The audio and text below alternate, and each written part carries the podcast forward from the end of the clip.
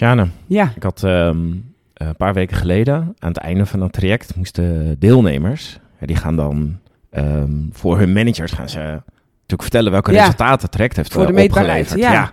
Ja, zodat ze kunnen zien, nou, wat heeft zo'n heel traject, hè? Daar hebben ze geïnvesteerd. Wat heeft het Tijd, nou opgeleverd? geld, ja. En eh, ja, je herkent dat misschien wel, maar ze waren zo zenuwachtig. Oh, Ja. Ja. ja. Deelnemers voor de groep. ja. Ja, het zweet, weet je, klotsende oksels, dat haperende hele stemmen. management wat opkomt dagen. Ja. En nog allemaal in van die ouderwetse Ja. pakken meestal. Ja. Doodzenuwachtig. Ah. En ik herkende mezelf er ook wel in. Mm. Want Mm. ik, ik, ja, ik weet niet, volgens mij heb jij dat ook, hè? Altijd Ja. als we voor de groep gaan staan, Ja, of nou een training is die ik al heel vaak heb gegeven bij een bekende klant of helemaal nieuw, ja. toch altijd weer, Ja. je wil je ook wel zenuwachtig zijn, maar oh man, zenuwen. ja. Maar Hoe uitzicht dat bij jou het meest? Ik denk dat ik het wel weet. Waar voel jij eh, de zenuwen? Ja, de, de buikstreek het Ja? meest. Oh, ja, ja. ja. Ik voel hem echt op mijn stem. Mijn stem gaat knijpen en ik ga harder praten. Nog harder dan ik normaal op. nog harder. ja. en een beetje klotsende oksels. Ja. ja. en die zenuwen, waar we dus allemaal last van hebben, deelnemers en trainers. Ja. Ja, ik zeg heel vaak tegen deelnemers, joh, ja, komt wel goed hè? Kalmeer een beetje, dat gaan ze zelf ook tegen elkaar zeggen. Maar dat klopt niet hè? Nee. Welkom bij een nieuwe boost voor jouw missie No More Boring Learning. Dit is de Brain Bakery Podcast. Wat lekker dat je weer luistert, een kakelverse aflevering van No More Boring Learning Hè, podcast. lekker Jan-Peter. Ja, het klopt dus niet. Nee. Nee, nee. We moeten het erover hebben. Ja, we gaan het hebben, lieve mensen, over zenuwen. Ja. We gaan het hebben over zenuwen, want er zijn best wel veel studies naar gedaan. En ik kreeg de laatste tijd, een aantal keer kreeg ik, als ik het over zenuwen had, kreeg ik van iemand de tip, nou doe gewoon of je excited bent. En toen dacht ik, nou dat heeft helemaal niks te maken met, eh, met acceptatie van je zenuwen. Je, dus, dat is, wat een slecht advies. Welke debiel heeft dit nou weer bedacht?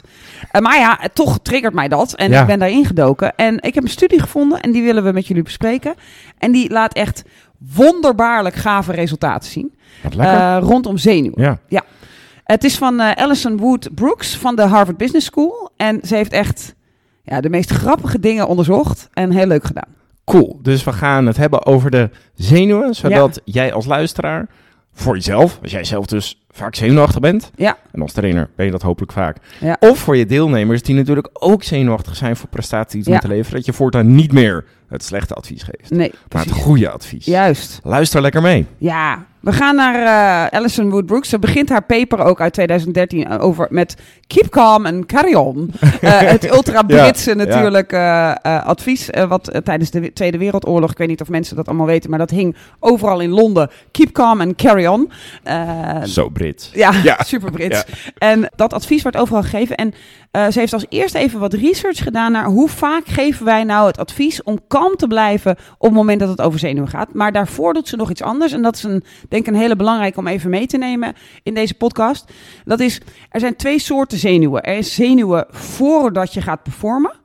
En er is zenuwen tijdens performen. Oh En wat zij zegt is, op het moment dat de zenuwen tijdens het performen blijven, gaat dat ten koste van je performance. Maar dat is vanaf het moment, ik stap het podium op, zeg maar, om, om een training of een lezing of iets te gaan geven. Dan horen ze te zakken. En als ze niet zakken, dan weet je, I'm bloody winging it. En, dan, en dan weet je ook, draag me maar naar mijn graf nu, want dit komt nooit meer goed. Ja. Ja. Ja, en de meeste van ons gelukkig weten dat als je eenmaal gaat doen en je bent voorbereid, dan zakken vaak de zenuwen. Ja. Eh, en dan gaat je performance goed. Deze research gaat over de pre-fase, dus voordat je het podium opstapt. Wat kun je daarin doen als je daar zenuwachtig bent? Dus de zenuwen, die zijn ook vaak wat, nog wat beter voelbaar vlak Ja. voordat je gaat performen.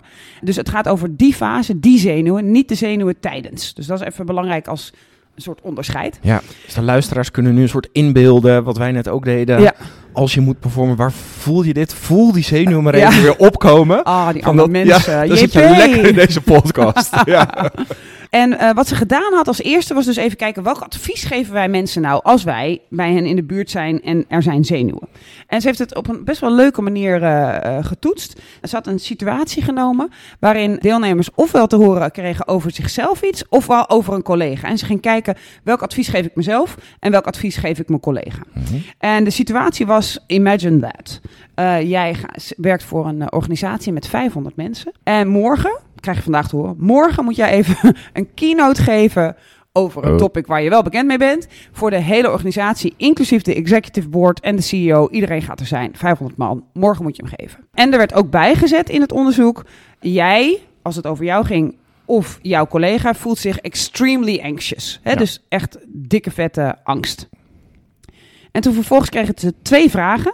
Vraag 1 is, wat voor advies zou je jezelf of je collega geven? En de tweede was, welke van deze, dat was een multiple choice, welke van deze adviezen vind jij het beste? Nou, daar bleek uit dat eh, een kleine 85% van de mensen gaf de collega of zichzelf het advies, blijf kalm. Keep calm. Carry on. Gewoon kalm doen, rustig aan, blijf kalm.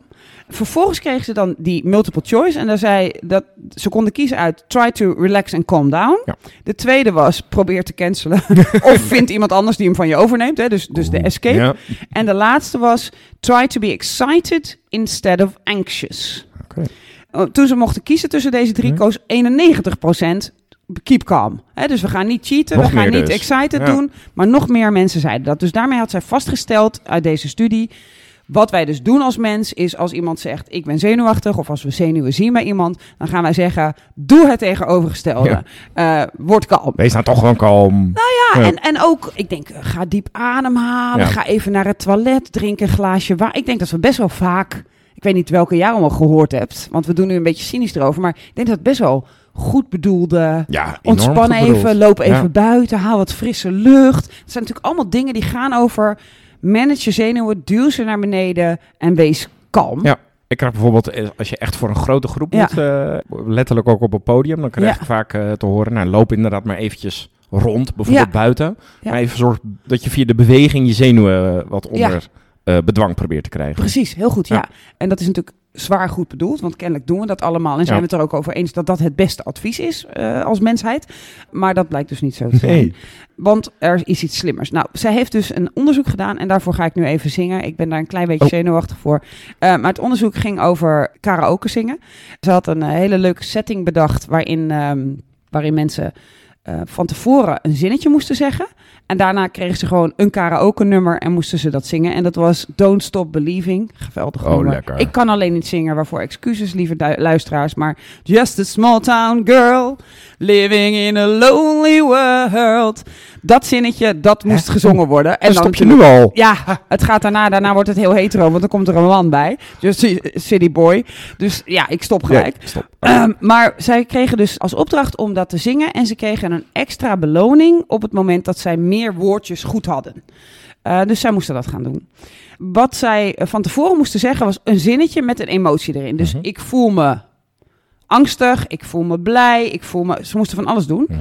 En wat bleek was dat er een keiharde correlatie was. Dat als zij uitspraken I feel excited. Mhm. Dus als zij hun zenuwachtige gevoelens in hun buik, in hun keel, in hun stem reappraiseden, herwaardeerden en zeiden over, tegen zichzelf: Dit is excitement. En ze moesten dat hardop zeggen.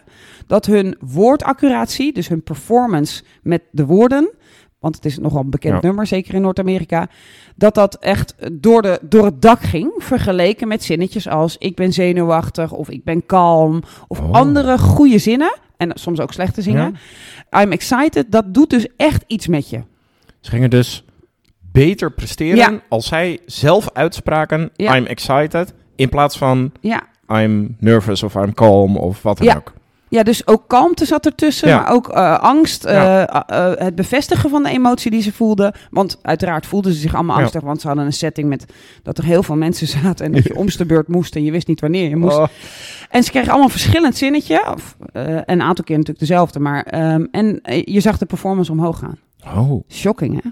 En was het dan ook, dat, nieuwsgierig, hoefden ze alleen maar die woorden uit te spreken? Of deden ze, als ze bijvoorbeeld moesten zeggen I'm eh, excited, gingen ze ook nog een soort dansen erbij? Nee, en, nee, en, het was gewoon het zeggen van de alleen maar- Ja, en dat was dus genoeg ja. voor een betere performance. Voor een betere reactie binnen de pre-performance, waardoor de performance beter werd. Kijk. Een andere die ze deed was met wiskunde. Nou, Mhm. ik weet niet hoeveel luisteraars er luisteren die eh, horrorgevoelens kunnen oproepen als ze even terugdenken aan In wiskunde. ieder geval één spreker van deze podcast. ja. Oké, ja. Die hadden altijd een hekel aan wiskunde en dat soort dingen. En die kregen eh, een hartmeter eh, om, om tijdens dat ze sommen aan het maken waren. En wat er gebeurde was dat ze eh, van tevoren moesten aangeven hoe voel ik mij. En dat ze vervolgens daar iets overheen moesten zetten. En een van de dingen die ze eroverheen moesten zetten was natuurlijk I'm excited. Ja. Deze gevoelens die in mijn lijf zitten, dat komt doordat ik echt opgewonden ben. Ja, opgewonden is niet echt een goede vertaling. Ja, zeker in deze Excited? Excited. Enthousiast? Ik heb er enthousiast. zin in. Ja. Enthousiast, ja. Want eigenlijk is het meer dan enthousiast, want het is opgewonden. Maar opgewonden associëren wij natuurlijk ook met seksuele opgewondenheid. Dus daarom Ja. is die wat minder handig te gebruiken. Dus ik denk dat ik een beetje excited blijf gebruiken. Want die begrijpen we denk ik allemaal wel. Ja. Sorry, eh, Nederlandse taalgoeroes. het spijt me dat ik dit doe.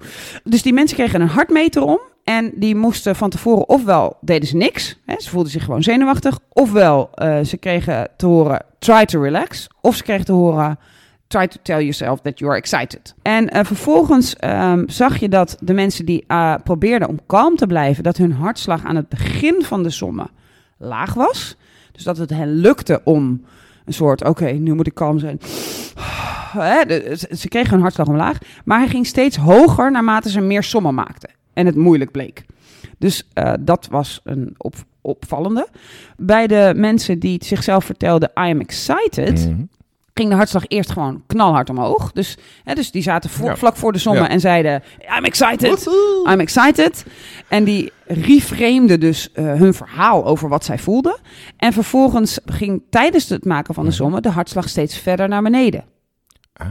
De kalmte kwam. De kant Ja. En dan had je nog de neutralen. En die volgden eigenlijk hetzelfde patroon als de mensen die zichzelf vertelden: I try to relax. Ja. Alleen nog veel erger, want die begonnen natuurlijk niet kalm. Nee. Hè, dus die deden niks in het begin, dus hun hartslag ging niet naar beneden. Dus die begonnen hoog en die werd ook steeds hoger naarmate de sommen verder liepen. Nou, dat is alleen al Wauw. super interessant. Maar als je dan ook nog kijkt naar hoe goed maakten ze de sommen, Mhm. dan zie je dus dat de performance van de mensen die zichzelf hadden verteld I am excited beter was. Dit, maar dit is echt fascinerend. Ja, Ja. daarom moeten we het ook delen. Hier zouden we een podcast over Nou, moeten maken. Oh, wacht even. drie. Ja. dus alleen al het labelen van je... Het, het herlabelen, Ja. ik moet het goed zeggen. Het herlabelen van je gevoel van anxiety naar excitement. Ja. Ja, zo zeg ik hem goed.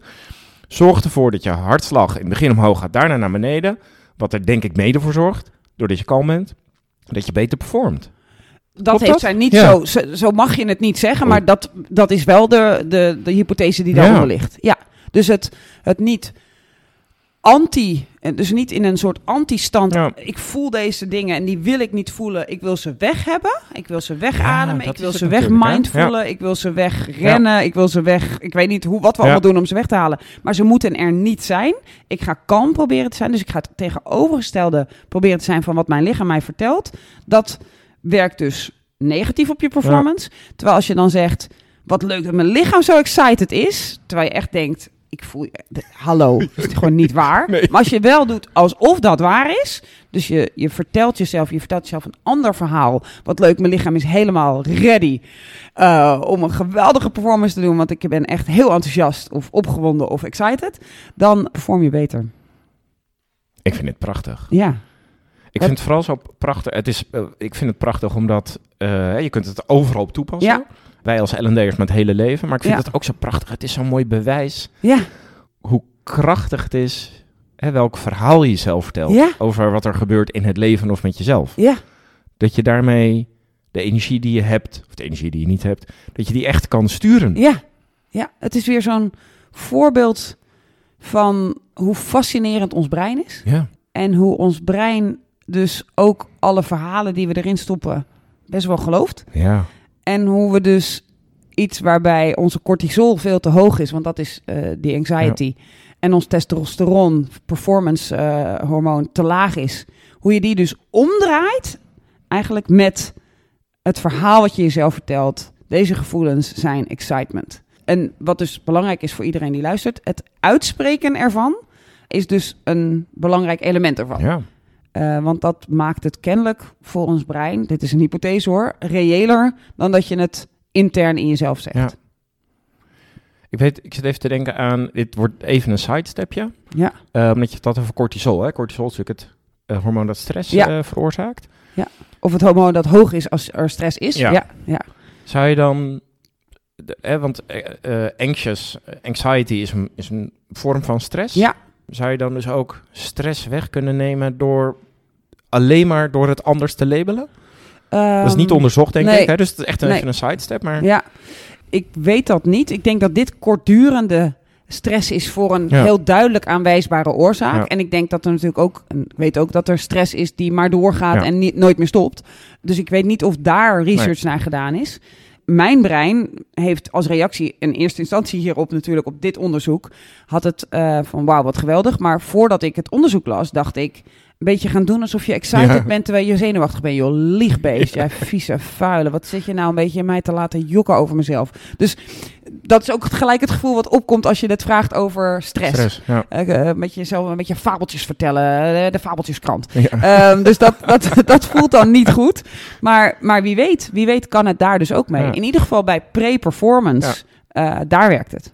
Leuk zeg. Ja, Dus als wij voortaan, als ik de tijd terug kon spoelen, ja. maar ik ga vast nog meer deelnemers hebben die, eh, die voor de groep moeten staan. Het laatste dat ik tegen ze ga zeggen is, blijf, kalm. Ja. Word kalm, probeer te relaxen, doe ontspannen, adem in, adem uit. Nee. Ja, en als wij elkaar aan de telefoon hebben vlak voor iets spannends, moeten we dus ook zeggen, op een schaal Ja. van 1 tot 10, Ja. hoe opgewonden ben je? Oeh, Mm. oeh, I'm Mm. so... Oeh, ik voel de Pointer Sisters aankomen. Als we toch... Oh, eh, sorry, ik kon niet zingen, ik stop het. Ja. Maar de Pointer Sisters eh, is dan denk ik goed om te draaien. Ja, Ik draaide altijd Let It Go, laat de zenuwen los. oh ja. Dat deed ik Ja. dan, maar het is beter om te Je zeggen, moet eens I'm vervangen worden. Ja, Ja. lekker. Nou, ik zou zeggen, doe er je voordeel Ja, mee, wat een goed mensen. onderzoek. Ja, Ja. Dank aan, eh, hoe heet ze ook alweer? Allison, Allison. Wood. Ja. ja. Wat fijn. En eh, dank aan jou. Ja, Want eh, dankzij jou weten alle L&D'ers van Nederland en Vlaanderen dit weer. ja. Lieve mensen, bedankt voor het luisteren. Vond je dit een leuke podcast? Laat vooral ergens vijf sterren achter. En eh, je kunt altijd reageren Ja. via de Speakpipe. Ziet het linkje bij de omschrijving. Vinden we leuk. Gaan wij ook weer op eh, reageren. Dank voor het luisteren en heel graag tot de volgende keer. Doeg, doeg. No more boring learning. Dit was de Brain Bakery podcast. Wil je meer weten? Kijk dan op brainbakery.com of volg ons op onze socials.